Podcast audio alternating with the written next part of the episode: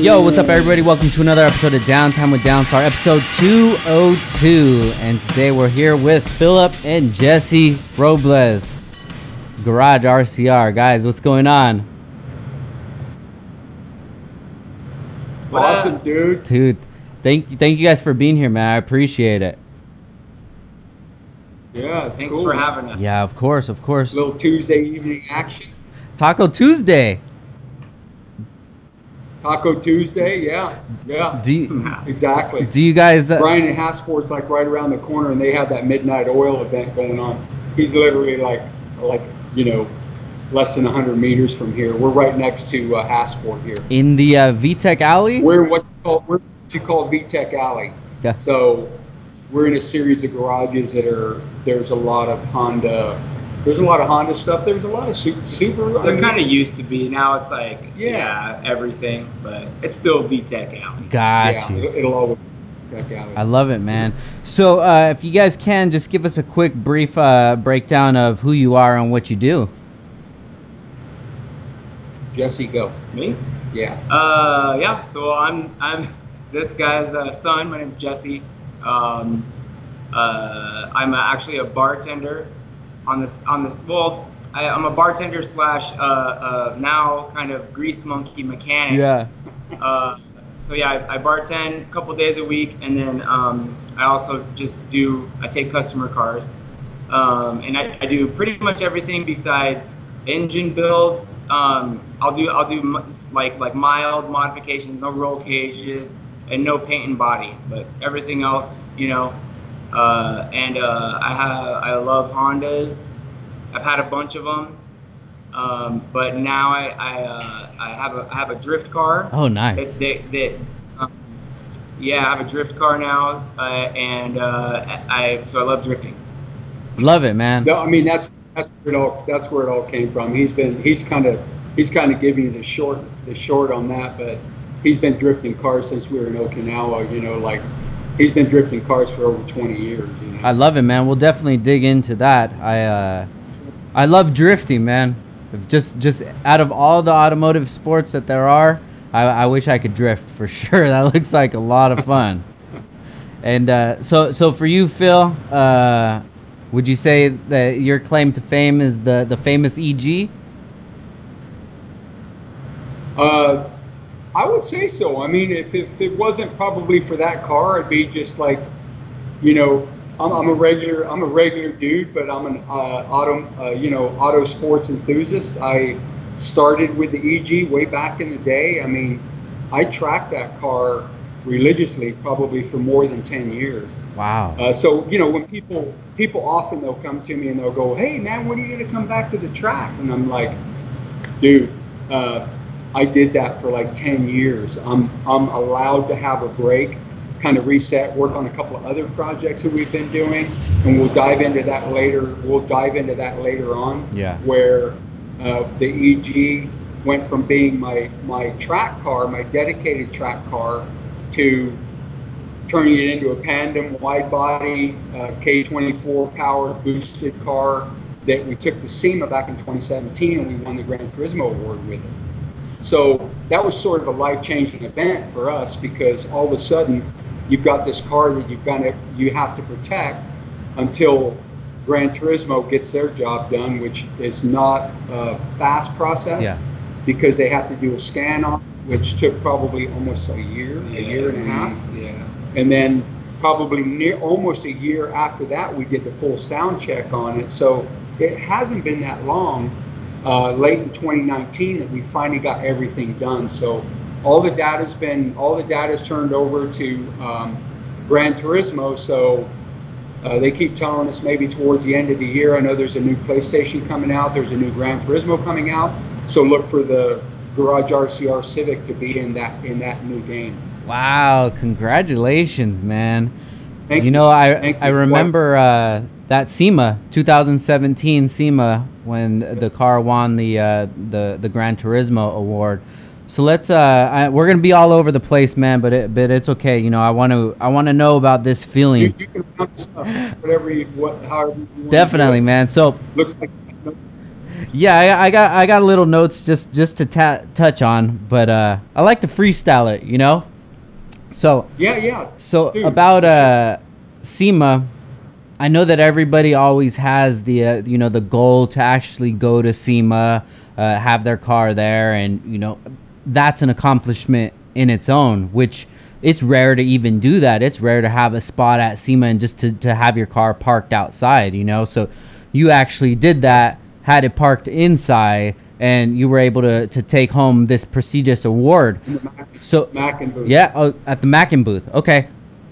We're really in a booth. We're in the hallway. Yeah, yeah, yeah. In the hallway. Yeah, I remember that. Yeah, we were connected to In the the hallway.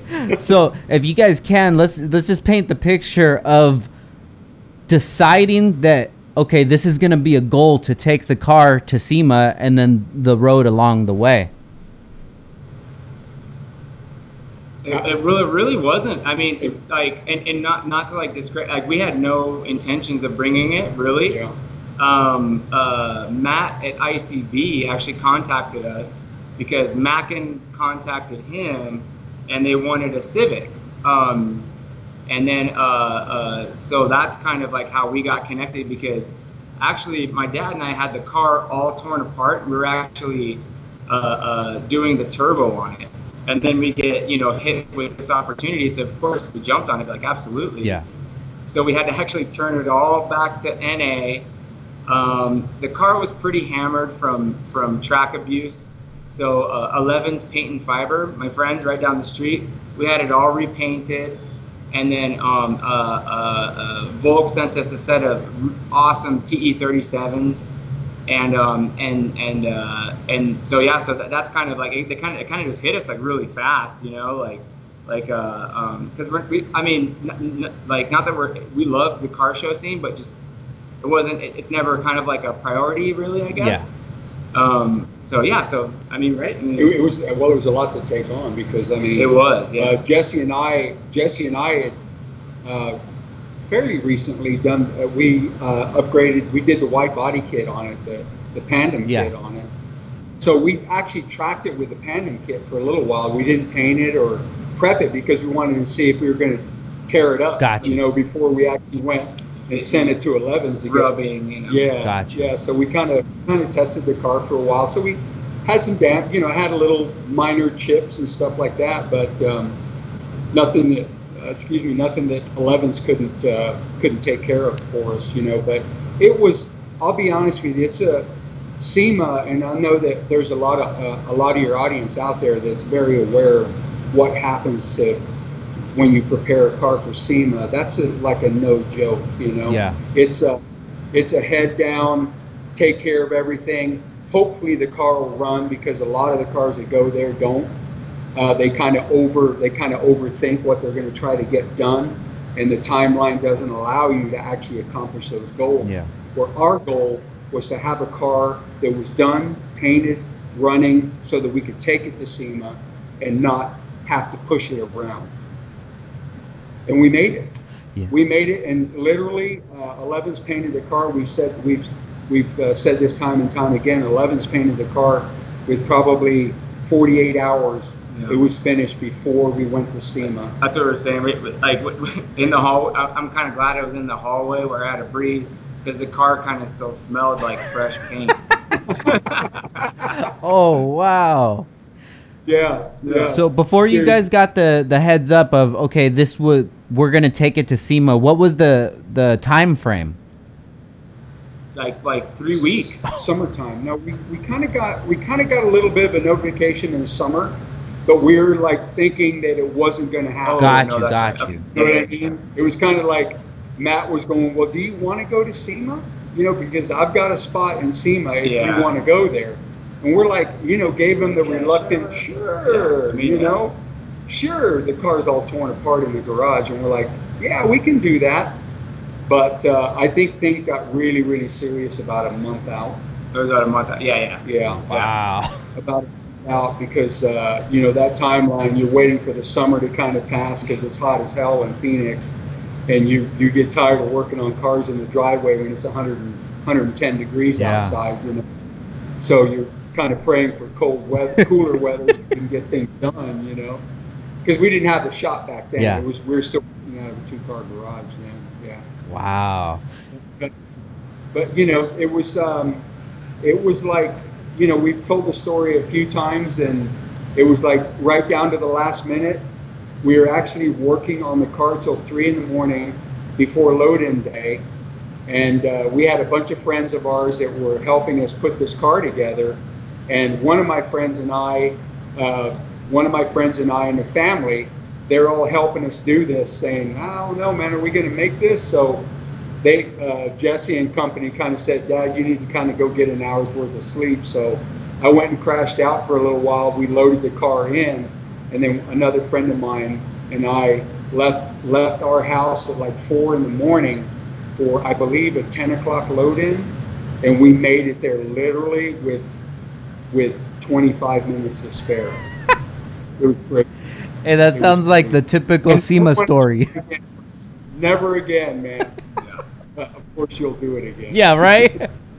yeah. Right? Yeah, You uh, know. it's like every uh, every SEMA show. I always talk to somebody like, "Man, I don't know about this next year," and then next year comes and you see them like two weeks before, just burning Yeah. the oil. Say no, I'm not going to do that That's again. what I was saying. Remember, like we're like, damn, car shows are like more prep than a damn uh, a, a track event. Where actually like you're going to drive. Yeah. Man. Like, you know, it, or, or just as much, if if not more. Everything's you know? got to be It's spotless. everything, you know, because we're, you know, we're we're we're all anal and they had to wipe everything Definitely. down and had, you know, just yeah, Yes, take pride. especially at SEMA. You know, SEMA just has that that prestige to it, where if you have a car there, it's it's like a huge accomplishment, and you want to make sure that everything looks perfect. And of course, you're gonna see every flaw that exists in the car that maybe the the regular right. person wouldn't. Yeah, Plus, I- it was our first time even just going to SEMA. We've never- Like, we've we've never never even been. been there, so Oh, we actually had no idea how big of a deal it was. Yeah. You know, so that was our first time going ever, even just to check things out. We went And with then had a ICB car, you know? Yeah. Yeah. Wow, So- no way. Yeah. Yeah. so Oh, I mean, yeah. we were kind of blown away, like, oh shit, like, like, like, you know, okay, hopefully we did enough prep, like, you know, like, so, so, uh, so to, so to, to, to get to win that award just with all of that was just like, it, you know, it was very cool. Yeah, so Yeah, so let's talk about the the award. How did that even come to be? Did you guys get interviewed by somebody, or how did that go? Well, you know, there's a committee that goes around. There's a committee that goes around, and for all the people that are in uh, that are in the uh, import world, Mhm. um, it seems like there's a lot of awards that happen at that happen at SEMA, but the Grant the Gran Turismo Award is one of those sought after awards that people really really want to be they want to be included in that, and there's a very prestigious um, panel that goes around and, and sort of you know they look at the cars and it so, was so weird. like it's like there's like a European, like you know, there's a European, there's an Yeah. American, there's I think there's like a maybe like a off-road, uh, and then a, a, a and then a Japan there's a Japanese import, European import, and then uh actually Sam Sam Du from uh From Super Street? rest in peace, rest in peace, uh, Super Street. He's the one who I think he he he, I think he had a little influence. well yeah no he he contact he's the one who contacted us Yeah. he he was like he somehow got my like phone number and then I had to give it to like my dad. And like uh um so he was the one who came up to us and presented it like like hey you know th- this is like my choice uh you know uh for the for the award. Yeah. and then so it goes between five cars. Um and it was so cool. They made us feel like uh like very like VIPs because we got these cool wristbands that they took us like you know when you enter the uh the uh the uh the, the nightclub where it's at. We had like this like uh, we were so underdressed. We had just like t-shirts and like and you know, our hats on and everybody's like kind of like you know dressed up and uh uh and and and so yeah it was it was very unexpected. I'll let my dad continue from there. But, Yeah, it was it was such Yeah. a cool, it was a cool event because uh, it, Jesse's right. I mean, we you, you're kind of starstruck when you're there, you know, because some of the really important people in the industry are there, and you're just like, I don't even know what's going on here, man, you know. Yeah. And then they kind of escorted Jesse and I to this VIP table, and we're like, dude, Yeah. I don't even know what's going on right now, you know. And then you, you need drinks, you need this, you need that, and then they started calling names, Jared DeAndrea, DeAndrea is, is the announcer. Um, you know, you've got the Gran Turismo guys up there. So they one by one they called us all up there, and we went up there and accepted the best JDM, best uh, best Japanese import car, and and and first of all, Jess you and I are blown away by just, just by getting that. that award. Yeah. you know, and then and then we're leaving. We're actually leaving the uh, stage, and uh, one of the one of the girls in the back said, "You you guys need to kind of hang out here for a second. And we're like, we had no idea. Like like the cars that we were going up against was like. "Yeah, I mean, it, like, Crazy like they were they were very very crazy. Like you know, like not not a two car garage build. Yeah. Yeah. Um, and uh, uh, but yeah, so they were like like we're like okay cool. Like you know we're we're still just like not even expecting anything. And uh, you know T T Pain, right? Wasn't it T T Pain? T Pain." He was in the yeah, back. He was. yeah, and uh, um, but but then but then I, I remember telling my dad, I'm like, dude, like I think we, I this is weird. Like I think we fucking won this whole thing, and and because the, way the way the way that it works too is they submit all of the cars to uh, Mr. Gran Turismo, the, the creator, and he's the one who chooses it. No way. He's Yeah, the one yeah. who chooses it. And and uh, and talking with Sam Du afterwards, based like you know, uh, uh, uh, his his choice was like actually very fast. Yeah. He was just like mm, that one absolutely, you know. Yeah. Wow. So and they, they love the story of the car basically. So Yeah. how, how it how it started off as like a, a daily driver with AC, first track event, you know. Then you're like, mm, I need better suspension, you know. Like you basically upgraded the car like you would in a video game. Yeah. You know, until it gets to the you know until it gets to this beast or whatever. So that's what they loved about it too, the story behind it. Dude, that is so exciting, man. Just to go there with no expectations, and I could just imagine No, being the no idea. the first time going to SEMA. That's huge enough as it is, but just to win Yeah. that prestigious award, man, congratulations. That's awesome. Thank you, thank you. So with the winning of that award, you get to get your car scanned to be in the game. Yep. Okay, got you. So when you guys, uh, when you guys were, um, when they want, when you won to be in the game, uh, how long did they tell you the process was gonna be, and what was it like to to like scan the car? Did you have to take it somewhere, or how did that work? No. Yeah.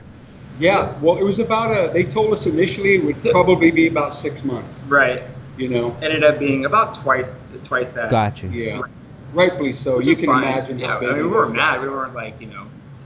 Yeah. Were you guys in contact? Yeah. Yeah. Oh, yeah. They were fully upfront about it. Like, Oh, you know, and just. I mean, it would go a while, and then like, like you know, every now and then you'd be like, "Hey, um, is this still? Yeah. Is this more still valid? Can we still be in the video? Excuse- we love yeah. it. So I, if I could turn, if I could turn the camera right here, I have a full sim rig. Oh, Yeah. Uh, sick. where I- I'm very into simulator racing. You know, Gran Turismo is like, you know, my dad bought me a PlayStation and, and Gran Turismo. I remember as a kid when we lived in Japan, and like I played the shit out of that game. And Wow. yeah. Full circle, Well, man. people would never build a car that would be in that game. You know, that's that's kind of an epic situation right there. I love it, man. That's that's definitely a full circle story. So, um, let's actually paint that picture a little bit. Tell us what it was like. Uh, how'd you even end up in in Japan? I'm I'm super curious on that. Okay, the um, I'm an Air Force guy. I was an Air Force guy. Okay. 20, 20 year, a 20 year uh, Air Force guy. So we were stationed here in Phoenix at uh, Luke Air Force Base uh, back in '93, Okay. and uh, and um, right around that time we got orders for Japan, and we had been stationed at Luke Air Force Base. So you know, Jesse was had gone through grade school. He'd gone through, you know, he was he was a, a young dude. You know, was, and I was in third grade. Third in my- grade. Okay.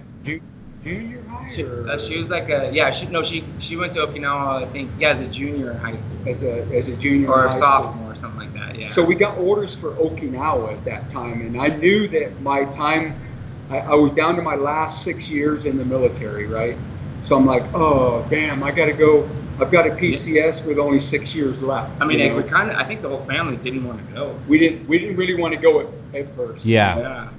So Rachel, especially in high school. Oh yeah, Yeah. definitely. Yeah. uprooting all her friends and everything. But but uh, what?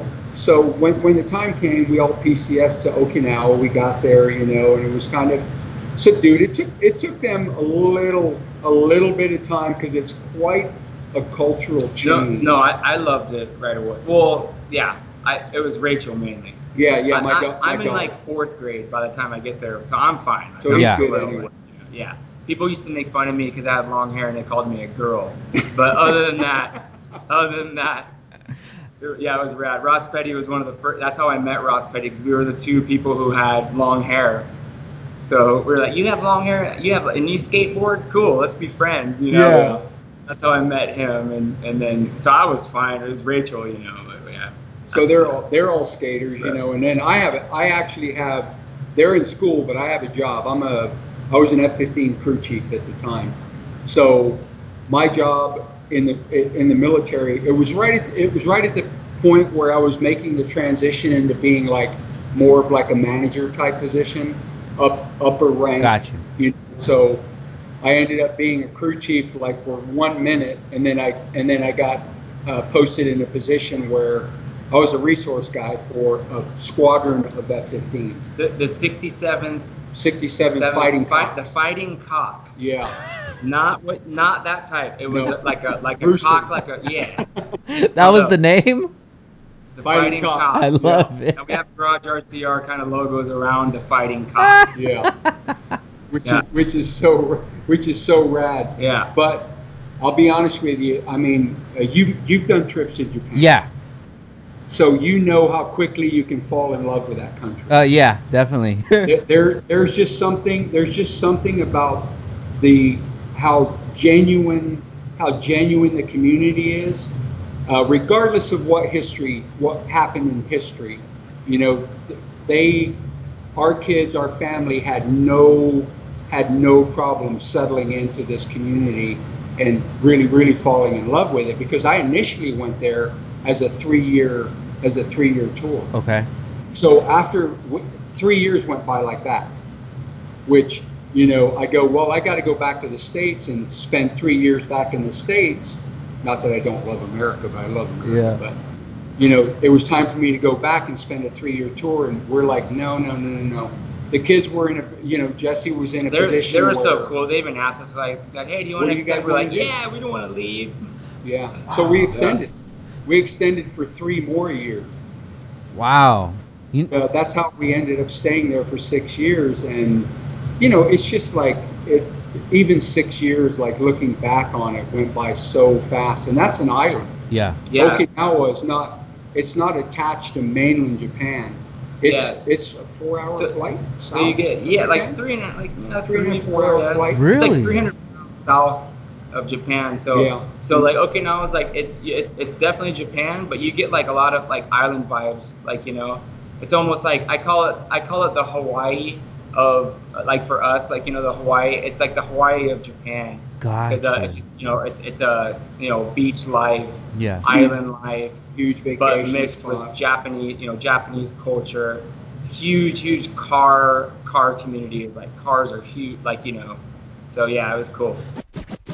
An important part of buying Honda parts online is making sure that you can trust the company that you're dealing with to get you the right parts reliably. You're spending a lot of money and you spent a lot of time researching your build. The last thing that you may want to do is send cash to a website where you may never see it again, and worse yet, never see parts. With Heel Toe Automotive, an 18 year history track record is part of the deal.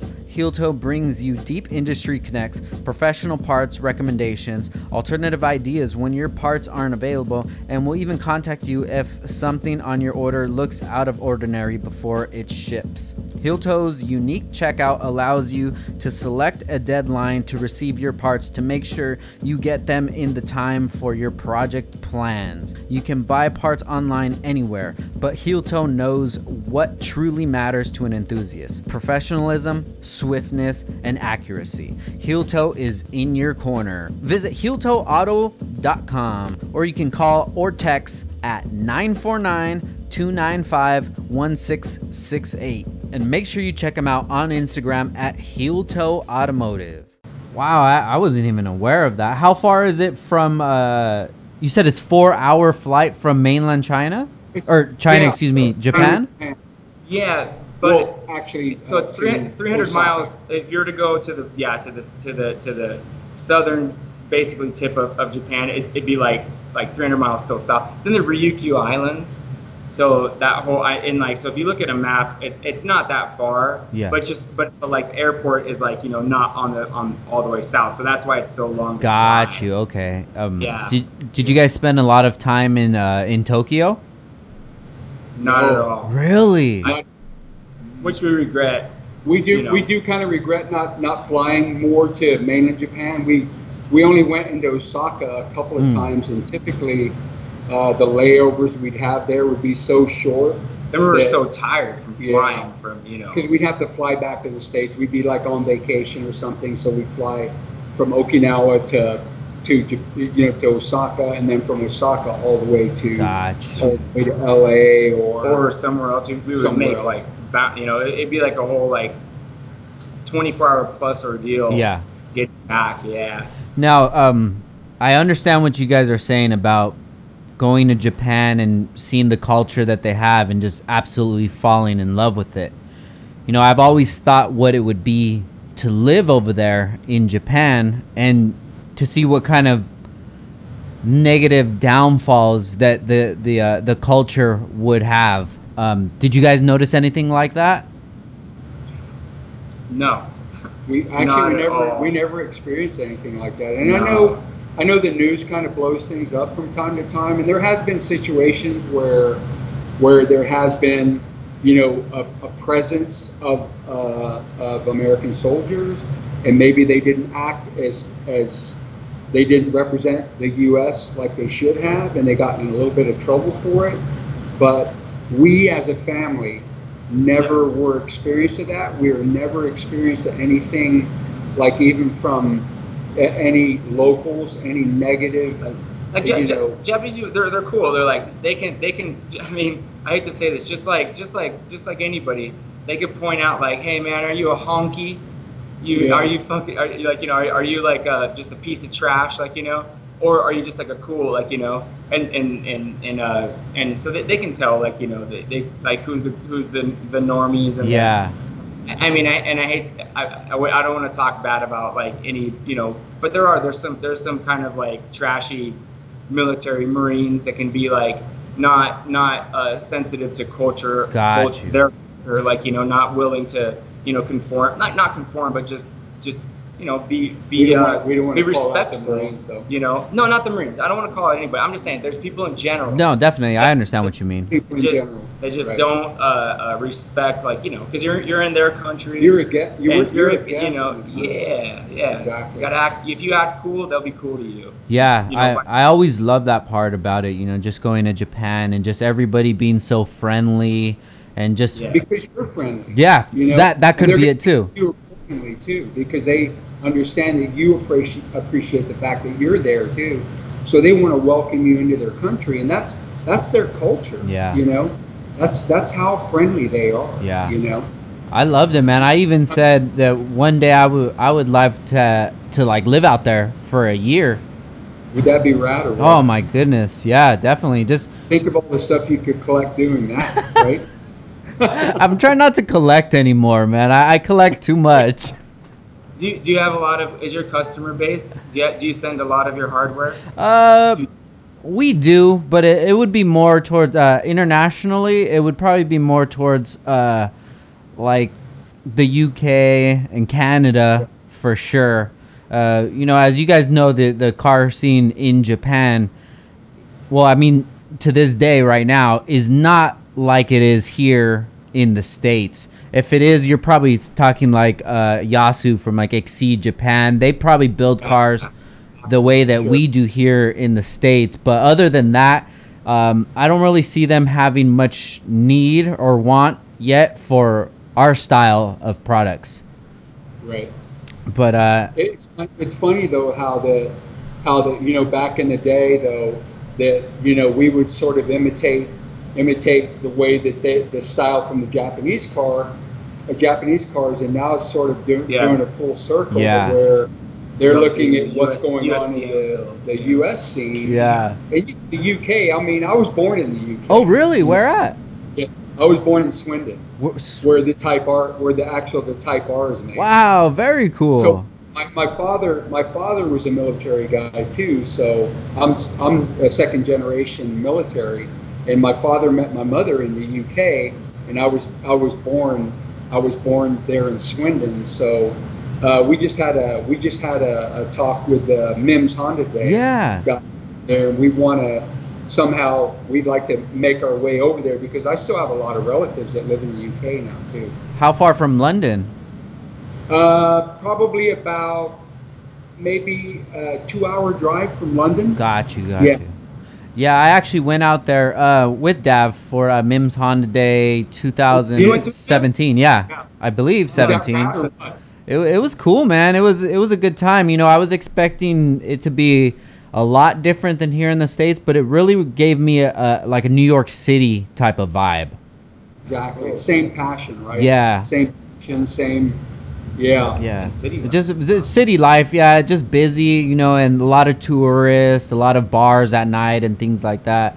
It was Yep. it was really cool. I had a good time, and uh, Dav, awesome, awesome guy for sure. Yes. Very He cool. is. He is. We had a little chat with him not too long ago as well. Yeah, I, I see him on the Mims Talk, man. He's he's hustling on that.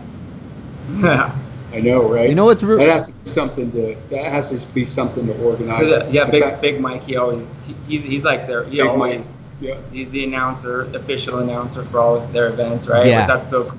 Yeah, yeah, yeah, Yeah. And then they'll usually have like a guest go. So it was me once, and then Rywire, and then uh, Brian Gillespie was gonna go, but that's when COVID hit. Oh shit, yeah. Yeah, but uh, if you guys can make it out there, I would Did- recommend did They it. allow? Did, did you guys bring your cars? No, no, no, no, no. You ship? Oh, no, okay, we just flew out there. You know, just traveling with all the stuff for the booth and everything. It, it, it it's so hard sometimes, man. And Did you have a big downstairs booth though, all set up and everything? You made it. uh, we we had a little setup there, but we didn't actually. We weren't able to take our tent or anything like that because just traveling it, it makes it so hard. Plus, when it come international, then you can't bring as much stuff that you would if we were going to a, a show like in Jersey or something like that. Yeah, I think that's the last time I saw you, right? Was Back east when we went to IBOC. that's right? It turned it turned uh, four. Yes, yes, 14. four. Uh, yeah, yeah, yeah, yeah. Turn fourteen. Yeah, that's right. That's the last time I saw you. Oh man, dude, it seems That's- it seems like a, a year is like five. Just Exactly. so much Exactly. stuff. Oh, man. Yeah, we. COVID. No, I know. It's uh. We got to get done with this lockdown, man, so we can all hang out again, you know, and do some cool car stuff again. Yeah, definitely, man. So it seems like you guys uh, have been doing pretty good during COVID. I see you. You guys got a shop now, and uh, and and you're retired now. How's that? I'm I'm retired now. Yeah, for the third time. Congrats, man. Yeah, Yeah. It's, pretty awesome having him retired. Put that ass to work. You know? Dad cleaned the shop. I love it. So Jesse, you're the boss of the shop. Yeah, I'm the boss. He's yeah, Jesse, boy. Jesse's the boss for sure. Yeah, crack the whip on him sometimes. Hey, you know, there's a there, there's there's some kind of gratification in just being the employee, man, because you get to clock Yeah, out. he's- You got to pay my- the bills now. I'm responsible for the beer fridge. That's about it. there you go. With with the boss comes a lot of responsibilities, man. no, yeah, no, he is the boss. When, yeah, I love it, man.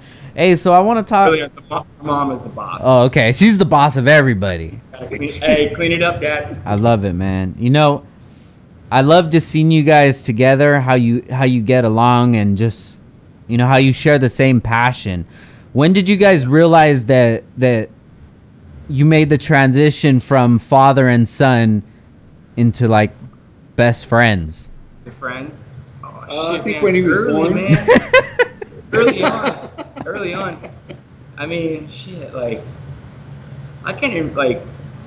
Um, I mean, really, really, it was probably in Japan. Whenever, whenever, because you know, my dad's he's always been a car guy, and um, and uh, uh, I just happened to fall in with like a group of friends who like, who like were, was into cars in Japan, and then and then and then kind of like kind of like I introduced my dad when we were there to like you know, uh, Drifting. to drifting and to like, you know, uh, even like even like I had one of my friends like I didn't have a license at the time. I, I brought home one of my friends' star that an uh, EP nine- uh, 90, 90, 90, yeah, uh, 71 at EP 71 Starlet. It was like a 1.3 liter, ripped so fast. Brought it home and and uh you know, and, and gave my dad a, a ride in it. And he's like, he's like, my dad's like, holy fucking shit, like really? I can't You know? believe this car is so fast. Like yeah, I and, feel like a and little Jesse's yeah. like, well, that's boost, Dad. Yeah. That's Yeah. what, that's what boost does for you. yeah. So I was sold right away. then all my friends, including I- all my friends, they all had had a, a Hachiro uh, 886s. And and uh, uh, my friend Neftali, he's over here somewhere. He was the first one on the island to have a supercharged, like out of an MR2. It was it was it was kind of ghetto, Yeah. but it worked. yeah. Uh, hey, shut up. um, uh, uh, little little sidetrack. He, he has a KP Starlet now that he's doing a K24 in. You should follow him on uh, on Instagram. What's his Instagram? Oh, what is, what's your Instagram? Okie Okie Bum, Bum. 60, 69? What is it? Okibum KP61. Okie Okie Bum Bum. KP61. 61. Alright. Yeah. Yeah. I'll have to and check he's that doing out. K24 Neftali, he lives in with Nashville. turbo. And, yeah. We'll forgive him for that. Nashville. This, this is Very his. Hey, what's up, brother? Heard a lot of good things about you. Hey, thank So you, man. I and- appreciate him and I it. played hockey together, and and he was our coach, and uh, so yeah, we all know each other very yeah, long time. Yeah, I've had a lot of involvement in these young dudes for many, many years. You know, it hasn't been just like the dad figure. You know, I had to, I had to sometimes discipline them. Yeah. Because they get a little out of control, but they're for the most part, they're some of the best kids I've ever known. I love it, man. So you guys all hung out together in Japan? Yes. Yes. Wow. Yeah, my dad's always been like he, he like even to this day like like uh, it's not like it's not like like uh, like like we have like just friends now that, that that are just friends. Like you think like like oh are those your friends or are they his friends? Like you know they're just like Just like a group. ours. Like you know which is Yeah. cool. Yeah. Man, Yeah. I love it. Phil, what keeps you having such a young soul? I question. think, I think, um, I don't, that, that's a, I, I could quote my dad. Keeping up with with modern technology is what keeps them young. He said. yeah. Yeah. That's that's one thing, and then kind of hanging out with uh, people that have fresh ideas too, which are typically, and I'm and I hate, I, I'm not gonna I'm not gonna badmouth any of you old guys like me out there, but there's something to be said about like keeping yourself young, thinking young, uh, working on projects, working on you know, uh, kind of discovering new things. I think that that's one of the things that will keep you young. So He, You know, he- we're- he I'm follows learning like a shit lot all of, the time. A lot of he follows like a lot of vlogs, a lot of uh, uh, rant, like a lot of just like cool people on social media platforms doing cool things, Yeah. you know. And uh, yeah, on both sides of the world too, because I'm not just a I'm not just a JDM Honda guy. That's that's my love too. But I also love like we've got a vintage Porsche in the shop that we're doing a, a 9146 GT that we just installed a 2.8 like stroker motor in it. You know, so we we also do that kind of stuff too. We, you know, Jesse builds. Uh, he builds a lot of uh, a lot of uh, pit bikes, you know, and things like that. So we just kind of and we of, have a of lot course of interest. he has like a full ripper Japanese like stroker motor pit bike. You know, of course, yeah, yeah. Hey, you got to go fast in the pits, right? Oh, definitely. You got Yeah. you got to go fast everywhere. Everywhere. That's right, Frank. Yeah. Wow. that's right. You know, um, you did touch on something, man, and it's. I think that that's one of the hardest things about getting older is you feel like you you have to have a certain type of mentality, and you become an old guy, and then now you don't do anything that the younger kids do because that's. It's immature, and you know, and then even you fall into the trap of I just like muscle cars. Who cares about those rice burners or whatever? But Totally. I don't know. I don't know what what it is with people where they just think that they have to follow a certain way just because they've gotten older. Grow up. You see, you see a lot of friends that do that, right, Frank? Oh, yeah. Yeah. You see a lot of friends that you were cool with, like in high school and you know college and things like that, and all of a sudden you're like, what happened to you, dude? You used to be cool, man. Now you're just like some old man or something. yeah. You know. You know, the way that I think about it is being an adult is taking care of responsibilities. And as long as your responsibilities are taken care of, what else matters? Anything you could do whatever you want. If you want to play video that's games, fun. have fun, skateboard, whatever. What if as long as you're able to do it, why would you not want to do it? I agree. I agree. Yeah, and two, I'll, I'll, I'll run into people that are my age right now, and I see them. I'm like, whoa, you're definitely like 10 years older than I am because the mentality that you have versus the mentality I have, I'm more towards my 13 year old son than closer to you. Yeah, but you're doing good things with your son too, though, dude. I mean, this the whole skate, the whole skate Thank thing you, is man. probably inspired by him. Yeah, definitely. I got a lot of things that this guy inspired me to do too. It's not it's not a one way street with a with a family. Yeah, You know, you've got to open your mind up, take, you know, understand what understand what they what what what makes them happy, and then share in that sort of journey. You know, so that you can have fun all through all through life. It doesn't end when your kid turns 18 years old. yeah, You know, it, it doesn't end there. It goes. It, it it's forever. You know. yeah, definitely. It's, I don't know, man. I don't know if it's the way that just the society was displayed to us when we were younger. You know, you you grow up, you go to school, you go to college, you get a career, you retire. and then you get to whatever not have Yeah. anything to do you know but at the position that you're at now you retire but Yeah. without squeezing in all that other fun stuff that you did for the past however many years i feel like there's a balance and you could do it all Yeah, and it's, if it's not cars, it's got to be something. Something, mm-hmm. something kind of, something has to kind of motivate you. You know, you've got to, you've got to pick a hobby, especially when you retire, because you think that that's the end of time, but it's not. It's not at all the end of time. It's like, it's almost like for me, it's almost like a beginning to where. Shit, I don't have to go to work in the morning. I don't have to slap that alarm clock anymore. Yeah. I don't have to do a snooze button Yeah. anymore. I can get up, have you know, have coffee with my wife. She's still working, by the way, so we better keep that on the down low. Yeah.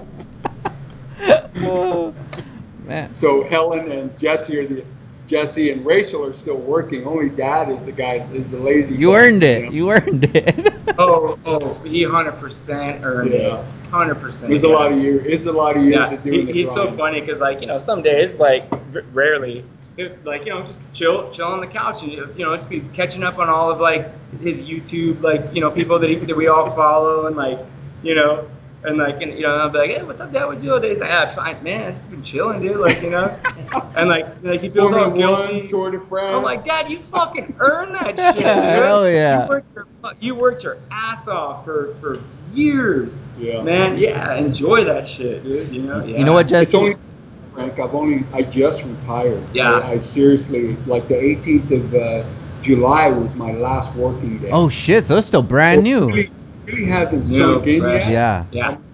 You know, but it's weird. man. Wow. It's crazy. Jesse, Fun. it's uh, it's special that you realize that about your dad and all the sacrifices that he's made. Oh, totally. Yeah. Very, Absolutely. very cool thing, man. I love. Yeah, uh, hard, hard ass worker, man. Like, is it- you earn it, dude. Yeah. Yeah. It's yeah. worth it though. Worth it. hell yeah! So Definitely. before you introduce your dad into uh, Boost, what was uh, what what were you into before that, Phil? As far as car wise. As far as car wise, okay, so like Start back off with the in probably back in the seventies, yeah, back in the seventies, I was in. Believe it or not, I was into V Dubs. Oh, okay, gotcha. So when when before uh, before yeah before the Mustang. So um, I was into I was into V Dubs when everybody was doing uh, like hot rods and V8s and stuff like that. I was doing like little four bangers. I think I had like some early '60s Beatles. You know, I had a a '70, I mean a '65 a V Dub van. I had a bunch of cars like that, and then and then uh, Jesse's right. I'm gonna go back a little bit. I started with a '65 Mustang though, Yeah. with a 289 Cobra motor. got you. And uh, and then I joined the military. That's he's he's absolutely right. See, he's my But this he's my he's my but he's uh, downplaying. timeline He's guy. downplaying this Mustang. this Mustang was like a, a complete ripper. It was all built, Cobra. built tranny, bu- rear end, you know, high compression. Yeah. So, and, and, and a, a story that I love to tell is that, that uh, what, my dad was drunk. My dad was pretty drunk one time. And, and my mom had to drive it. Yeah. My mom's actually a really good driver, like you know. Yeah. But she said just the way that the cams, and you know, and like back in the day, to, to have a, a, a, a stiff, you know, like it didn't like these days you can have ripper clutches that still kind of like, you know, back then if you had a good pressure plate, it was like Yeah, yeah, yeah. to push that shit in, you know, old technology. And my mom like could barely get the car going just because it was like, like you know, Yeah. Like, yeah. It was lively. I love that story. Yeah. It was lively, but he's right Yeah. though. He's right there, and that kind of reeled me into thinking that was my high school days, and I, I and I graduated high school like in '72. 72, okay. That's how that's how long that's how long ago, and then um, yeah, went through the hot rod scene. Went to went to V Dubs for a while. It was weird because I I liked the four banger air cooled stuff, and then it was weird because when I was in the military, the guy that I sold that Mustang to wanted to sell it back to me again, and I ended up buying that car back again for a while. No way. Yeah, yeah, dude. So I went I went through some crazy times where I had like, you know, a lot of crazy cars. Um, It was all blown out, I, I guess, at that time, right? It never ran right. Yeah, nothing. I mean, it We was, it was smoked crazy. it out. Downtime with Downstar would like to welcome our newest sponsor, Rywire Motorsport Electronics. Rywire has been around since 2005, supplying you with solutions for all of your motorsport electronics needs. Whether you need a simple ECU adapter, engine harness, chassis harness, or PDM setup, they can get you taken care of. Offering products for most popular engine platforms from Honda, Toyota, Nissan, GM, hey, even Lamborghini. And if you have any private label needs, they can also take care of that as well. Rywire is the leader in motorsport electronics in our community, and we're excited to have them part of the Downtime with Downstar family. Please, please make sure you guys support Rywire. You guys can check them out at rywire.com or on Instagram at rywire underscore motorsport underscore electronics. I know it's long, guys. If you just search Rywire, it will pop up. And if you're searching, make sure you search them on YouTube and you can check out their YouTube channel where they are working on their new EV S2000 build. We're super excited for that, and we're super excited for Rywire to be part of the Downtime with Downstar family. So please, guys, make sure you go show Rywire some love and tell them that Downtime with Downstar sent you. Once again, that's Rywire.com. Did you guys see the uh, the new Mustang that's coming out? The uh, Cobra 1400, I believe. Cobra Jet. Is that the SUV one? No, no. This is uh, it, it looks like just just a regular Mustang, but it's It's a it's electric. electric, and it's uh, 8.2 on the quarter mile. Yeah, yeah, that's the one. That's the one that uh, that Ken Block was driving, right? Oh, really?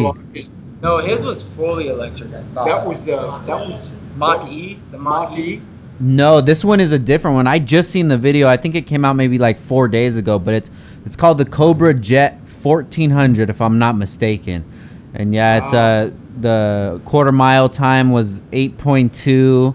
I don't know the horsepower, but I think it's I think it's 1400. I think that's why it's named that. But Yeah. Serious. And the- Dude, that, that's that's gonna kill some honkies. bro the the engine bay of it it the electric motor it looks kind of like an old school v8 i know it sounds weird but when you look at it it doesn't look like the the, the cylinder kind of like- tesla one it, it looks like it has cylinder heads or something and then it, it looks like old like the old spark plug wires but they're the orange i don't know man there was just a real quick clip of it but it looks amazing Amazing. Yeah. That's crazy. I love it, man. I, I, I still got a, a special part in my uh, my heart for uh, muscle cars, for sure. Yeah, yeah, I, I, I totally agree with you too. I mean, you know, there's something about those old piston slapping, you know. I mean, even even my old uh, my I've got a 71 9146 GT clone in the in here. It's got uh, 77 911S motor in it. Yeah, and it's uh, like 250 horses. But the noises that that thing, the mechanical noises that thing makes, speaks to my heart Oh, definitely, man. just something about that noisy that noisy uh, compression and uh, Carburetors. 40 IDA downdrafts, you know, Yeah. that just make the So sweetest noises ever. Yeah, You know? I still have So- uh, I have my uh, '69 Chevelle still.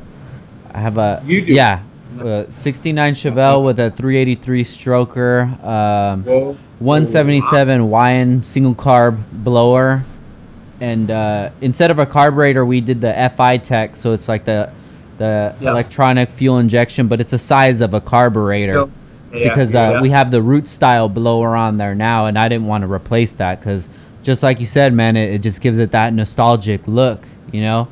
But Yeah. I don't show that car enough love, so as soon as we finish a couple projects that we have in the garage, we're gonna put that one back there, and uh, RC and I are gonna get down on that one. Dude, that's so awesome. RC's there RC. now, huh? Yeah, man. RC's there. Yeah. Yeah, I saw, I saw that bum off the side over Is he here. there? He's not there now. He already left. Oh, He uh, man. he did the RC Sorry. thing, and he went to go get some weed right now. So, He's a good dude, Nice. man. RC's Yeah. a good dude. but yeah, no. got, history, got a lot of heart, history with that good guy. Yeah, man. Um, RC's a great guy, you know, and he's always wanted to move out of Phoenix. And Yeah. uh, we had an opening here, and everything just worked out perfectly. And dude, I, I had a couldn't be shop right happier. That's awesome. His shop's Yeah. close to you, you say? Yeah, he had a shop right. Here. I think he had a one shop like in our in like our In this in our front actual building. Got Yeah. you. Yeah. Yeah. before before here, he was with uh, JDL. JDL. Exactly. Yeah. Yeah. Yeah, we just But, uh, JDL. Man, you see RC every day. He has the biggest smile. He just no shirt on. He's just loving the weather. Yeah, That's I awesome. bet, dude. yeah. Hell So cool. Yeah, man. So So he lives there full time now. yeah. He does. Yeah, Wow, so so he's here in the, the the city that the shop's in is called Ventura. So he's in Ventura, probably like ten minutes away from the shop. Nice. But uh, Nice. it's awesome, man. Just having somebody, just somebody like-minded and motivated and wants to create. You know, I think that like this point in my career, that's really all I want to do. You know, I just want to create things. Yeah. and you put yourself in a position where you can do that now. So that makes it extra special. Definitely, man. You know, I'm. I always see things, and if, if I see that there's something that I want to do, I just have to figure out a way. You know, I have to figure out a way to make it happen and do whatever I have to do, whatever sacrifices. Even like I say with this podcast, you know, we do this twice a week, and we don't really. I mean, now we're getting paid with sponsors, but that only came on episode 150. So 150 episodes is just throwing them on the wall, and hopefully something sticks. Yes. And uh, Cool. yeah, but hopefully this turns into something, and uh, we'll have all this history. You know? Yeah, thanks Hell for yeah. inviting us, man. Yeah. It's rad. It's good to, you know, if that's the only way we can communicate with you right now, that's that's cool. you No, know? definitely. You know, there's so many, uh, so many times there's people like yourself that we're part of the community, but we never really have a chance to sit down. And if we do, it's through passing at a IBOC Yeah. meet or you know a dinner or SEMA or something. But when we're on those trips, we already have one thing in mind. This trip is about SEMA, so we're all talking about SEMA or whatever. But you know, I- I like to dive in to get to know people and get to know why they are how they are and their history and where they're from, and you know, especially just the dynamic that you guys have together just a father and son working together and you know enjoying the same passion man i know so many people listening they're just i wish that my dad was into what i'm into or i hope that my son is into cars in the future and like you guys have that man and that's a beautiful thing Got pretty lucky with that. You, sure. you have to, and I know you have to kind of cultivate those relationships like early on. You know, it's not something that happens like, you know, it's not something that happens like late in life. You can't say, well, I've, I haven't been your father for 20 years. Now all of a sudden I want to have something, you know, let's do something together. Yeah. It's not the way at all with Jesse and I. Jesse and I have, have agreed on a lot of things. I mean, he probably disagrees on a few things that I do, but we it. bounce it off of each other. I doubt it. It's not it's not one of those kind of things where I go, well, hey, what do you think if I do this and this, this? And, Right. Yeah, but try this too. Yeah. You know? Right. So Yeah. it's that sort of a relationship we have together to where Yeah. you know it's not like I'm the dad. Yeah. You will do what I say. yeah. and that's the bottom line. Well, that's not. that- that's He's always- the way things He's always been like that too. That's what I was gonna say. You know, that's uh, you're you're you're breaking the dynamic of you know I'm the father, you're the son, you listen to me, which you know, it's natural. But if you're trying to build that friendship together, no one wants to have a friend who's who's the boss or who's always right. You know, it's awesome to have somebody that you look up to that's been like your hero, look down on you and say, "Hey, what do you think? What do you think would be the best decision?" You know, that gives that gives the child power and you know that that feels good because it makes you feel like you're on an even playing field and um, Yep. I think that's where a lot of people miss out on. Oh, absolutely, Yeah. absolutely. he, he's always been super cool about like supporting like you know everything everything I've ever done like as far as like you know like I was really into racing bicycles and you know even like skateboarding like in Japan it was so hard because uh, uh, you know we'd have the California cheapskates you know CCS catalog and and my dad was so cool I was always that kid that had like fresh skateboards because they would always get like we're on an island so they'd get like waterlogged Yeah. like you know who's pop like like uh, uh, he always just kept me fresh like all the time like just gave me all of the the uh, the supplies to, to, to you know you know Yeah. just have fun and and, and uh, try to be good at whatever you do you know I love it, man. Yeah, Phil, Phil, where do you feel that that came from? Was that an example that you were shown from your father when growing up? I wish, I wish I could say that it was. I mean, like, you know, and I'm not going to badmouth my dad at all, but he was a military. He was, he was one of those military guys that was a military guy. You know, so sometimes you learn from a good example. Sometimes you learn from something that's less, that, that's less perfect. So my wife and I, uh, early on, we were kind of exposed to similar situations, you know, where where you have to make a conscious decision to say, uh, this is what I like about the relationship I had with my father. This is what I dislike about it. So I'm going to choose the best things that I know. I'm, I'm not I'm not going to ever say that I'm, I was a perfect dad because I had my faults also. You know, I was, you know, I was a little I was a little harsh like when I was a little younger. You know, had a little more attitude, but good but um, you kind No, of learn from was- those trust those mistakes. no, it wasn't too crazy you kind of learn from those mistakes. he made mom he made mom you know whip my ass you I make her do the you bad punish work. him I don't want to man yeah, I'm not a discipline disciplinarian. Yeah. You know, I but uh, you, you understand what I mean? de- You- you- completely, you can- completely. and, you learn from your role model. Yeah. So say that's what I like about that role model. That's what I dislike about it. And then if you're man enough to choose the good things, and and that's the way you you do your family. You you treat your family. It's only going to be a good thing. It's only going Wow. to be. I, I love that you say that, man. You know, um, you hear it so many times about how people are, and you know, well, that's how I was raised. That's how I was raised, and yeah, Yeah. that could be it. But you don't have to take every single trait that you learned Yeah. from your parents or your guard- guardians or whatever. You know, you just think about those times when you were a certain age and your dad scolded you, and you're like, man, you're telling me don't do this, but why? You're not telling me why. You're just telling me don't do this because I said. How am I supposed to learn from this? You know, so I've even taken the same approach with my son. You know, I, I hate to, to yell at him, and I'll tell him, you know what, dude, I don't like to yell at you, but you have to understand when you do this, it makes us feel like this. You know what that feeling is of, you know, somebody not paying attention to you, someone not listening to you, someone disrespecting you. You're 13 already. You understand what disrespect feels like. Now, Yeah. you're doing this to your mother. Think about it yeah. like that. And you know, when Yeah. you have that talk, 20 minutes later, he comes back, you know, I'm, I'm sorry, which that's all I'm looking for the understanding. But the same way that I can make him understand, it could be a physical way. But is he going to learn the lesson or is he just not going to get caught the next time?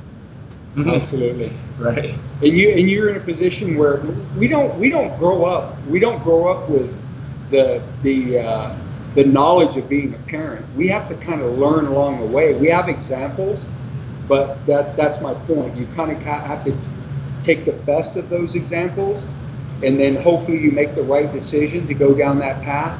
Because the last thing you want to do is like have a Peer family that, you know, that that because that's why so many families, you know, split apart. Yeah. We've been, uh, I've been married for 45 years, you Wow. know, so, so, you know, it's awesome. I mean, my, my wife is this amazing person. It's, she's so smart. She's like, she's like a, she's like the, the bond in the family that, that you look, that a family looks for. And she's probably the kind, most kind person I've ever known. Yeah.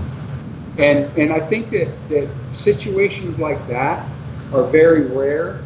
So I just hope that I just hope that all the people that are viewing this out there that they find someone like that. They, they can share they can share things like that and they understand that like if Phil wants to go to the garage at at uh, five o'clock at night and he doesn't come home till eleven o'clock, it's not because he doesn't want to be I don't want to be with Helen. It's just that I got I got projects that I want to do and she's totally understanding of that. Yeah. She's like, go man, go go do your thing, man. I got plenty of time to spend with you, you know? Now, It's it's rad. now, if you look back 45 years, was that something that you saw in her, or was this a a, a relationship that you guys had to build and realize have- what yeah. what ticked her off and ticked you off, and and go from there? Yeah. Well, it wasn't without trials and tribulations by any means. It's it's the kind of thing that uh, you make some conscious decisions along the way to stay in a marriage, stay in a relationship, or the, or do the easy thing and give it up. You know, so my choice. I had two children with Helen. My choice was to stay and and you know keep this family together because my, my parents stayed together too. My parents were you know they they they married and they stayed together until they both passed away. You know and and uh, and it, it was it was a good relationship that they had too. So I had a good example as well. You know I mean. Yeah. But it's like you know, man, it's it's work. It's work, and you gotta you gotta work at it. Just like you gotta work at building cool shit. You gotta, you know, Yeah. nothing's easy, man. If it is, then everyone would fail. And then it's, it's probably not to be worth it if it was easy. One of the most critical parts to any build is the clutch. Without a proper clutch, you won't be able to get that power to the wheels. No one wants to spend hundreds of dollars on a clutch that won't hold their power for more than a few races or spirited drives. It is important to go with a clutch that you know that you can count on. That's why many people choose Action Clutch over the competition. Action Clutch offers OEM replacements all the way to 1200 plus horsepower that can be found everywhere from street cars, drag cars, and even Formula Drift vehicles. Action Clutch makes all their kits here in the USA with material sourced locally in Los Angeles. Not only is Action Clutch made in the USA, they have also made a strong focus this year to give back a percentage of sales back to the community during these hard times, providing impacted families with groceries and other necessities. Contact Action Clutch today with whatever you need and you will receive the family treatment. You can find their product line at actionclutch.com. If you don't see what you need, please feel free to call them at 323 269 6051. You can also DM them on Instagram at Action Clutch or email them at sales at actionclutch.com. If you need help choosing a kit, Action Clutch can get you set up with the right kit for your build. No, hell no, hell no, man. You gotta you gotta put time in it. You really do. Yeah. You know. You know what? I, I love that, man. Just seeing that, um, you know, two different people who just have that, that love for each other and they just don't give up. And then you Yeah, get to this point where you're at, you know, and I, I feel like Yeah. people will throw in the towel before it even gets to that point where, where you, where you start to understand each other and you grow together, you know, instead of just bickering back and forth. Yeah, that, that's going to happen, but you have to get to like a happy medium. Sure do. You sure do. And It's a challenge. I mean, you know, you gotta you gotta work at that kind of a relationship. You know, it's not it's not easy. yeah, and I feel like that's with any relationship as well. I've I've taken that same approach to uh, shoot, even to employees. You know, uh, talking You're to right. uh, talking to RC the other day, I'm saying, "Look, my job as a boss is to figure out how you work, how you like being talked to, and how you don't like being talked to. I have Yeah. to figure that out, and I have to be fluid between each employee because I can't just put a blanket statement down because then no, Yeah. nobody's gonna like me. You know, I'm gonna be the guy who's gonna be the asshole. But if I tell him like, this is why we need to do this, this is why we do that, and you tell me, how do you feel? Do you think that that's right? Well, I don't think it's right because of this. That's great. I never even thought about that. You know, I'm just Yeah. one person. I can only think about it one way. But when you start asking people for their different perspectives, what's good, what's not, what do you like, you get further rather than letting your ego take control and say, you know what, this is my business. We're going to do it how I want to do it. Yeah, yeah. And Yeah, and if you don't communicate that, that's when the issues start to arise, right? So, you know, if you don't share what what's the end goal with with what we're doing here? What do we want to accomplish here? And if you don't share that with the person that you share a space with or share a vision with, then it's naturally you're kind of open yourself up for you're going to open yourself up for failure, yeah, you know, and some hard times, really. 100%, man. But hopefully, uh, some lessons that you'll learn so then you'll uh, progress forward after that. So let's talk about the shop, man. What's uh what is the meaning of RCR, Garage RCR? Where'd the name come from? Robles Circuit Racing. Actually, uh, Nice. that was my my dad came up with that. Yeah, yeah. and he, he's so cool. He's like like you know because like uh, it, it was uh, you know early on. He's like he's like but you drift. I'm like nah man I love I love it you know so um uh and then with my you know like our logo is, is uh kind of based on Top Gun. Yeah. It's like you know my dad being in the Air Force and you know he had he had his name plastered on some fighter jets and stuff 'cause he was like a Very ripper cool. you know. um, and uh, uh, yeah, so that, that's kind of how it all came about. And then, and then really for the shop, it was just because we outgrew, totally outgrew our uh, our our two car garage. So finally, we just made the made the um, you know that was sort of the The inspiration, to like Jesse shot. touched on it. Like uh, Garage RCR is like um, very much like uh, comes from sort of an aviation background. I've been in aviation since I was 19 years old. I, you know, I joined the military at 19. I was an F F4 crew chief. Uh, went from being an F4 crew chief for four years. Got out of the military. Went to work for Bell Helicopter. I was building uh, jet Rangers. Uh, then I went from there to work for Learjet, and I worked for Learjet for a couple of years, and then we had a, a downturn in the economy in the early 80s, so it kind of forced me back into the military again because I knew that I had that experience that they needed. So I went back into the military and finished out 16 more years uh, as an aviation guy again uh, in as an F-15 crew chief. So. Uh, then when I got out, I went to Embry-Riddle Aeronautical University and got my degree in professional aeronautics and also went to work for Boeing. So I worked for Boeing for 10 years and then I went to work for the customer. It's called Defense Contract Management Agency, which is actually the, I, I represented the Army and we actually bought the uh, Apache AH-64Es from the, from Boeing. So Wow. that was my job that I just retired from. Did you get to fly any of these? Uh, a couple times, yeah. Really? Yeah, but, I, but you know, as a crew chief, you're you're responsible for making sure that that thing flies. So the pilots do all the flying. I just make sure it works, Got you. that's where you get a, a, a lot of his good mechanic skills. Obviously, and that's where the Yeah. mechanical skills he, come from. he too. teaches me certain ways how to do cotter pins. You know, Got how you. to, uh, you know, like safety wires, techniques, like certain little things that are, you know, Yeah. yeah. things that are Yeah. aviation. All, all of our, you know, people can probably Everything come has into a torque shop. spec. You know, Yeah. yeah. I love it. So we're just anal about that kind of thing. We sort of take an aviation approach to auto mechanics all the time, you know, and that that's kind of the way we work. Well, that's a definitely a good way to learn. Um, you know, my my torque specs is just until I can't. Feels You have a calibrated elbow there. yeah, that's good right there. There you go. Perfect. so, how long ago did you guys get the shop?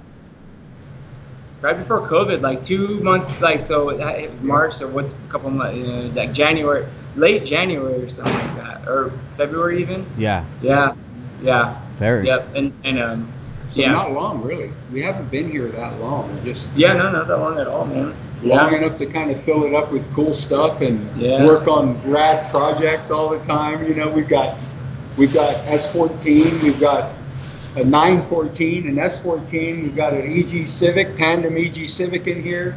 We've got an S13 with a 1JZ up here. We've got a whole bunch of pit bikes in here and, Oh man. and more projects on the way, man. We're we're just going to keep filling it up till we run out of room. You still have room?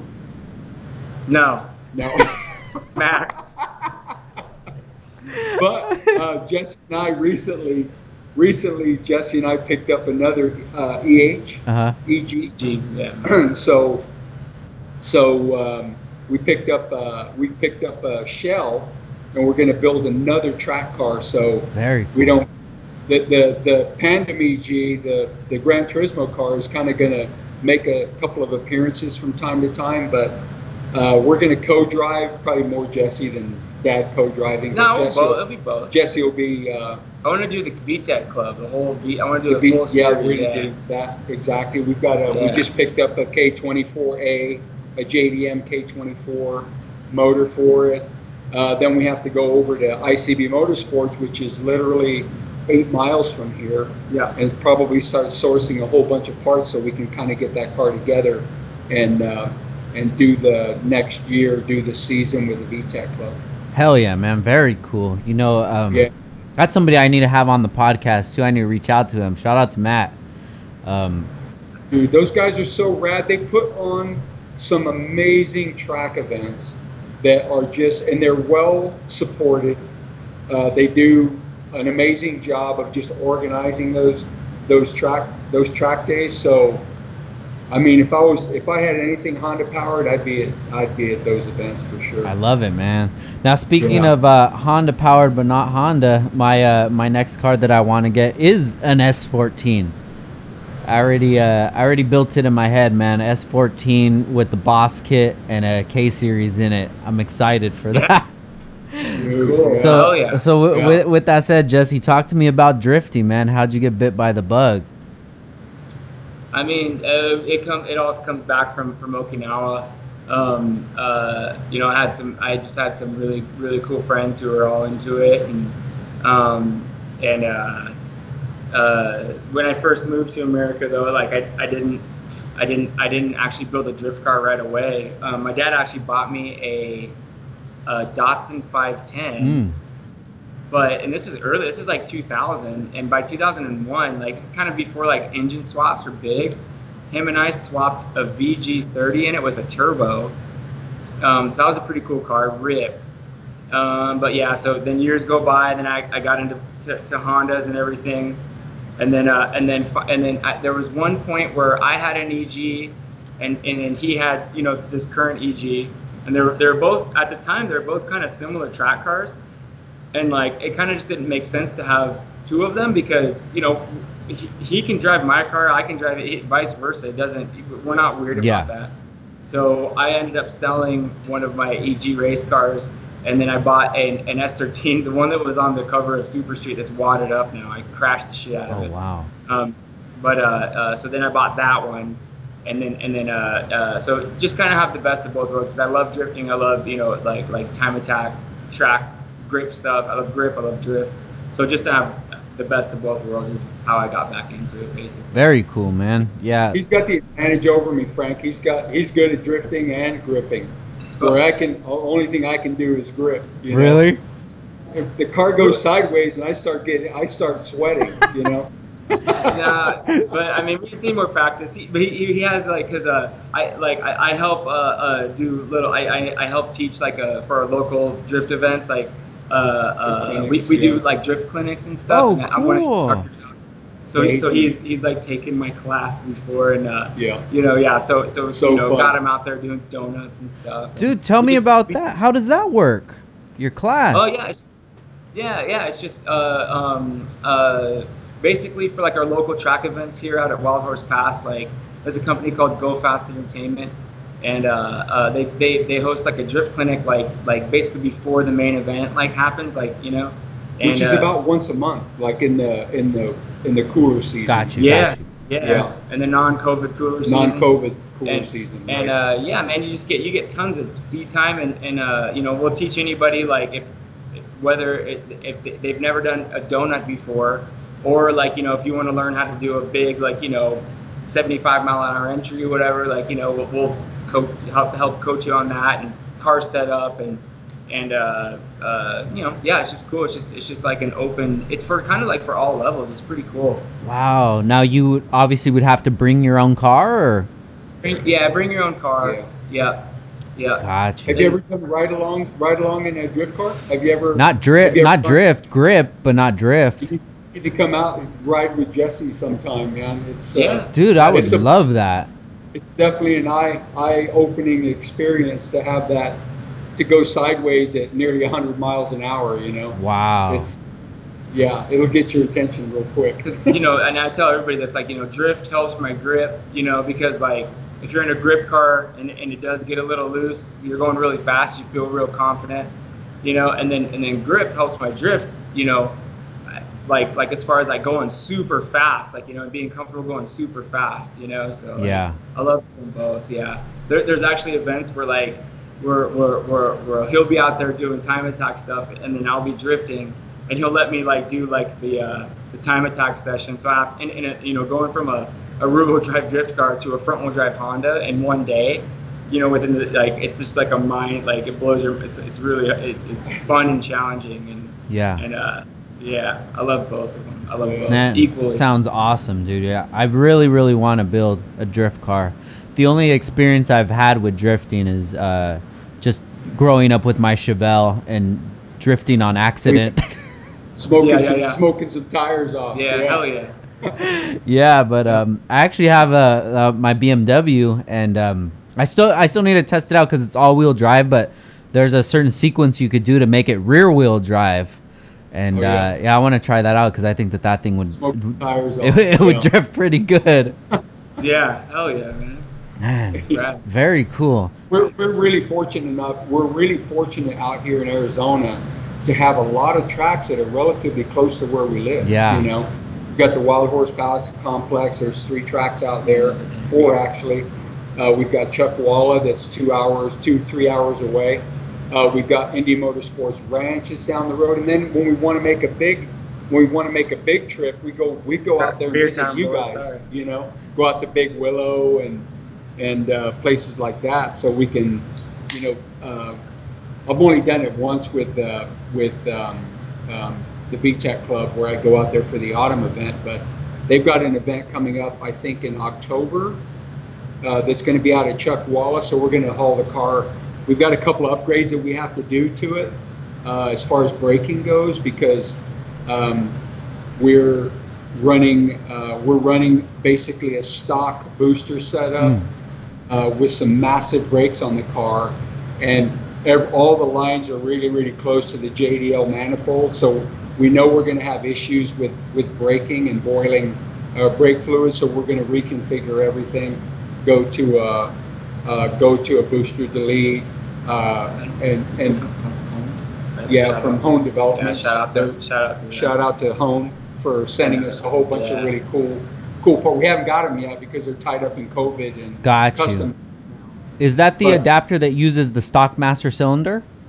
It uses, uh, Yeah. well, it depends. It uses a master cylinder that they've custom designed for whatever sort of a brake setup you have. Gotcha. So if you've got a big brake, you know, a big brake like we do on this, we've got uh, Brembo Racing GT uh, brakes on the front, which is almost like a NASCAR front setup.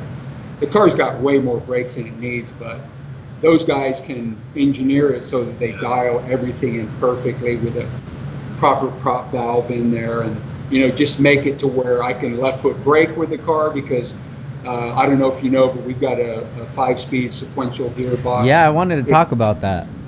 Yeah that's that's an amazing an amazing um, um, gearbox that's in the car and, and you know we're kind of forced to go down that road because we added boost to the car GTX 3076 turbo 11 pounds of boost it went to 420 horses with 325 foot-pounds of torque. So that uh, the EP3R DC5R tranny wasn't capable of handling that kind of torque. So that kind of drove us to do the uh, the Quaife five-speed sequential gearbox. Wow, that's such a weird um, horsepower range that, that the K Series Trans can go to.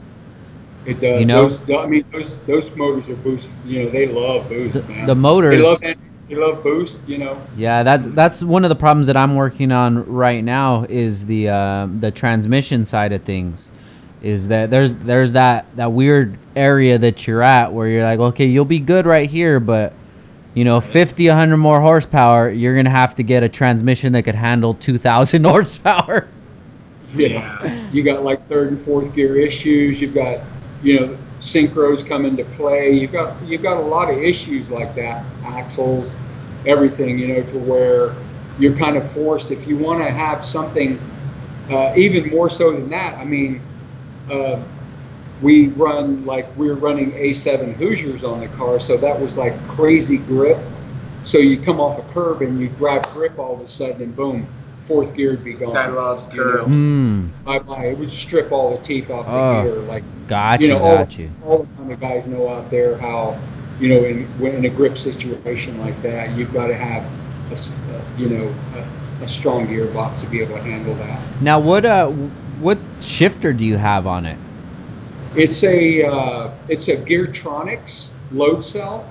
So it's actually the shifter itself is a is a uh, Quaife shifter, but in order to upgrade uh, just um, uh, because there's a lot of there's a lot of problems that are involved in that when you upgrade a shifter and you're using a load cell, and we're trying to run we're trying to run uh, K-Pro with a car, so you have to have Geartronics so the transmission has its own ECU that provides a shift cut for you. So basically, it's it's wired into K-Pro Got you. unless you unless you spend a crap ton of money and go with Motec or something like that, the the issues you're going to have with a proper shift cut eh, are going to be you know it's going to be almost impossible to do it. So, in order for us to do that, I had to go with a Geartronics load cell with it with its own ECU, coupled with K-Pro to make the to make the shift cut work. And were was it you that just figured all this out, the the components, or Oh no, oh no, oh no! I had a lot of help with that. yeah, it's Phil's that, Phil's not that smart. yeah, it it sounds comes- technical, man. when it comes to you know having to uh, set those kind of parameters, yeah, then you kind of have to rely on some of the experts. You have to talk to you have to talk to Hondata, you have to talk to Geartronics, you have to talk to everybody to find out what the proper sequence is for that because the Geartronics uh, the Geartronics ECU is capable of a shift cut and is capable of a throttle blip, uh, blip but typically you can't throttle blip a front wheel drive car. That's kind of exclusive to rear wheel drive cars. what would the, what is that? Throttle blip. A throttle blip when you pull back on the shifter on the downshift and it actually does a match shift for you to where it'll engage it'll engage it automatically by just pulling back on the strain gauge. It'll provide that shift cut that'll that'll allow you to downshift as well as upshift. Yeah so it's very it's very tricky. It's very very very technical. You know a 92 civic shouldn't shouldn't probably have that much technology in it but it sure does. Yeah. Yeah, we've kind of gone that extra mile, and there's been some regrets and a lot of figuring out to make to make all these systems kind of work together. You know. it Seems like it's uh it's been worth it though, man. You see this car everywhere.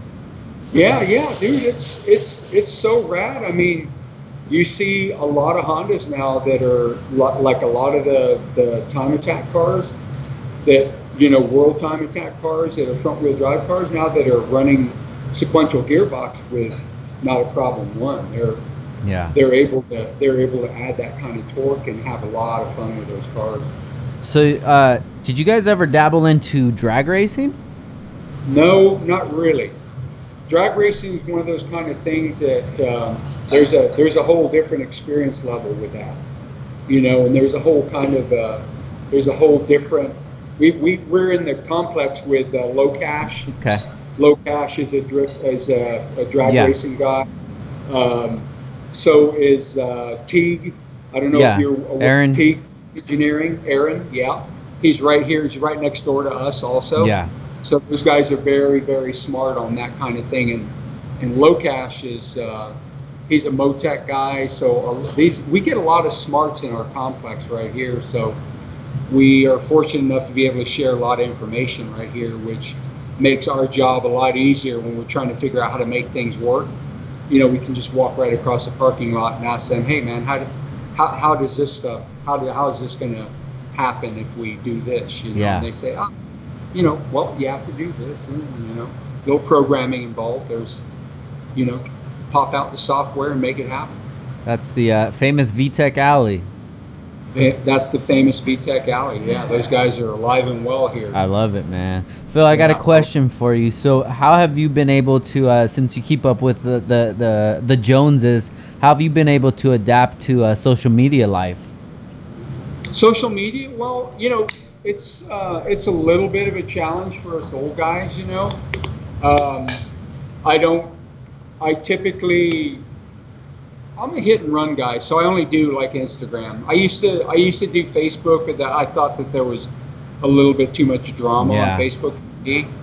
You know, so I found that Instagram for me was like a better a better fit because I'll just post I'll post certain things and I like I like you know what happens on Instagram to where I can follow a lot of people and I don't get caught up in all the drama thing but but uh, you know there's I mean I I post when I post and I don't I don't do algorithms I don't do things like that I just kind of follow if I see something in the shop that's cool as shit I just take a picture of it and I post it to Instagram and and uh, I like to share information with people. They'll comment on things, and I, I try to respond to as many people as I can. Yeah. You know, and uh, share information because I'm not the most knowledgeable guys, but I can pick their brains too. You know, Yeah. because there's so much knowledge out there on the interwebs that I can I can also learn a lot of cool things from too. Man, I love it that you're still so hungry for knowledge.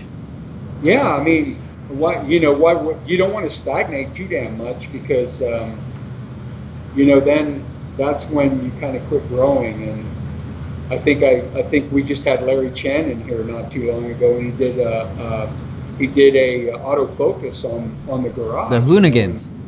The Hoonigans, yeah. So Larry Chen popped in here like a couple months ago, you know, and and uh, and he said the same thing. Like, how do you how do you you know how do you do that? And I go, well, things are getting faster all the time. If you're not growing, then you're getting slower, you know. Yeah. And that's the bottom line, you know. So, and not that I'm hungry to be fast, fast on track, but I'm kind of, I kind of love the challenge of learning new things and making the car faster, and kind of you have to keep it in in a you know because I do have a budget. I'm a I'm a retired guy. I also have other interests, you know. So so you can't just like sink all your money into you know into one one project. We kind of have other things going on too. Yeah. So uh, with this EG that you said that uh, is kind of going to take the place of, of the uh, the other EG, what are some of the things that you guys are going to do to it? Uh, the it kind of gonna it's kind of gonna go back a couple of uh, a couple of uh, of uh, uh, earlier earlier models of the EG where at first we were uh, stock sort of sort of a stock K24 K24A2 we did uh, you know we, we kept it like pretty much all Honda we did RBC intake we did RDX injectors I went with a high tech because we tracked the car. I went with a high tech baffled oil pan. I did the S2000 oil pump upgrade on it. I run an our crew, our crew, uh, Dan Fan over there at uh, our crew has been really kind to us. Uh, I've got an our crew header for it. He designed the brake system on the on my current my, the Gran Turismo EG. Very also cool. So we just kind of you know pick and choose where it'll probably end up being another Pandem EG too because as you know you're kind of limited when you go to a K series car. You kind of look you're looking for grip and you're kind of limited on the small fenders or the, what you have Yeah, to yeah, work yeah. with. Narrow body car. So the Pandem the Pandem kit kind of makes it uh, a lot more desirable because then I can go back to a 17. We're running 17 nine and a half wheels up to a 10 inch wide and put a lot more meat down a 245 as opposed to running like a 205 or a 225 tire. Definitely. You know, it gives you a lot more options with grip also. Uh, So we're probably going to go down that same road, make the chassis stiff, cage it, uh, but a more simple term, probably like do maybe a four point in it. Something that's a little more simple, that's a little more affordable, cheaper for us to throw in the trailer, take to the track, double dip it, you know, Yes. run the shit out of it for two day, two days, double dipping it, and uh, just have a ton of fun. I love it, man. Fun. That's Hopefully what it's all about. That's exactly what it's about. Yeah. So and then get involved in the VTEC Club and we do a, a couple of events out in New Mexico too where we go to Arroyo Seco out there from time to time which is like like a hometown track you know that we used to go to and just fun stuff man you know? Yeah, no agenda no agenda just random events. I love it, man. So you guys are going to uh, start coming out with uh, some apparel and accessories for the the garage. we are. We are. We've we've actually been doing that all along. We just haven't been organized enough to maybe do like a, you know like a, like an outlet to where we can actually get it to some people. Yeah. not that not that we're we, we just kind of want to share it with people Yeah, know, just say, definitely. you know here here's what garage rcr is all about take it or leave it man we'll you know we'll be happy to we'll be happy to send you some support Yeah, definitely, man. I'm sure there's a lot of people listening that would uh, want to support and be part of the journey, man. It's uh, it's exciting, you know, what you guys have going on.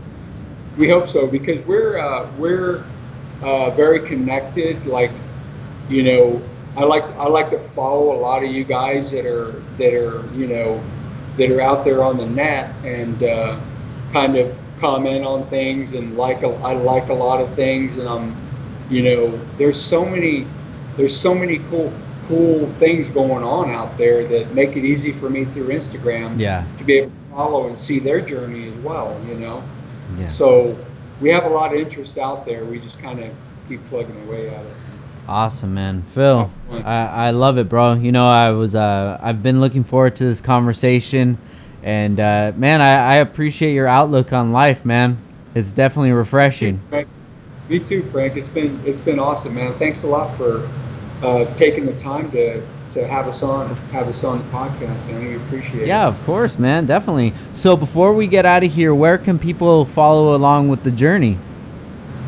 Uh, well, the best place to go is my Instagram, and unfortunately, I haven't been that active on it right now. But it's Philip Philip R Robles. Got you. uh, Philip R. Robles, and you can find it's like a little kanji. It, it's a uh, Robles in in uh, in Spanish is oak, Uh huh. so it's a it's a loose interpretation of a kanji oak white. Uh, that's my that's my uh, you, you'll see that on my Instagram, and the other one is Jesse C. Robles. Um, so you can follow him, you know, follow him on Instagram, and he's like, you know, we'll, we'll just kind of post random stuff from time to time. And we appreciate you taking a look from time to time and uh, sending some likes out. Yeah. And, uh, we're saying the opposite direction, man. Heck yeah, man. Make sure you guys go show them some love. Um, awesome dynamic you guys have there. You know, it's just uh, it's the dream that any uh, any any car enthusiast would love to have, man. Just to be working with the pops and the son and just you know that that family vibe. It's awesome. Absolutely, man. Congratulations, man. I wish you guys nothing but success. Thanks a lot. Likewise, Brandon. Thank you, man. Of course. So, uh, thank you guys for your time. Everybody, please, please go check them out. Do you guys have an Instagram for the shop? We do, but we just a startup. It's a Garage RCR. Yeah. But it's it's we'll, we'll, we promise we'll get more active on that as well. Got you. Yeah. Make sure you guys follow them. Individually, And you can go to, you know, what we just said.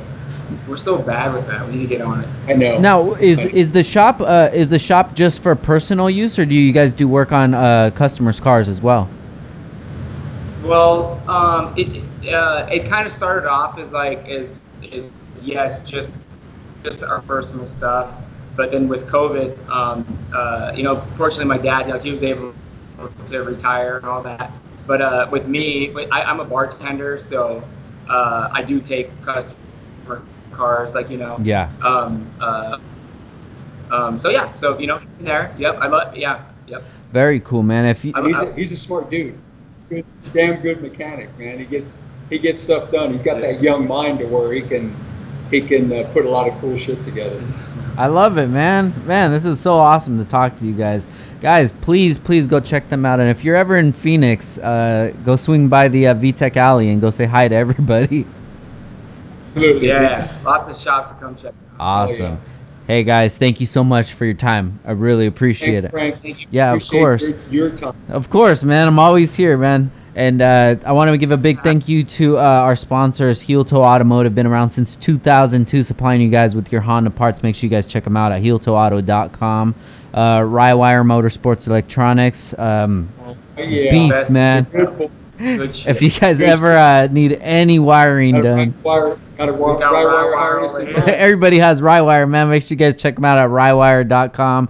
And if you need a clutch, hit up Action Clutch at actionclutch.com. Clutch is made. I'm running an action clutch disc. Dude, there we go.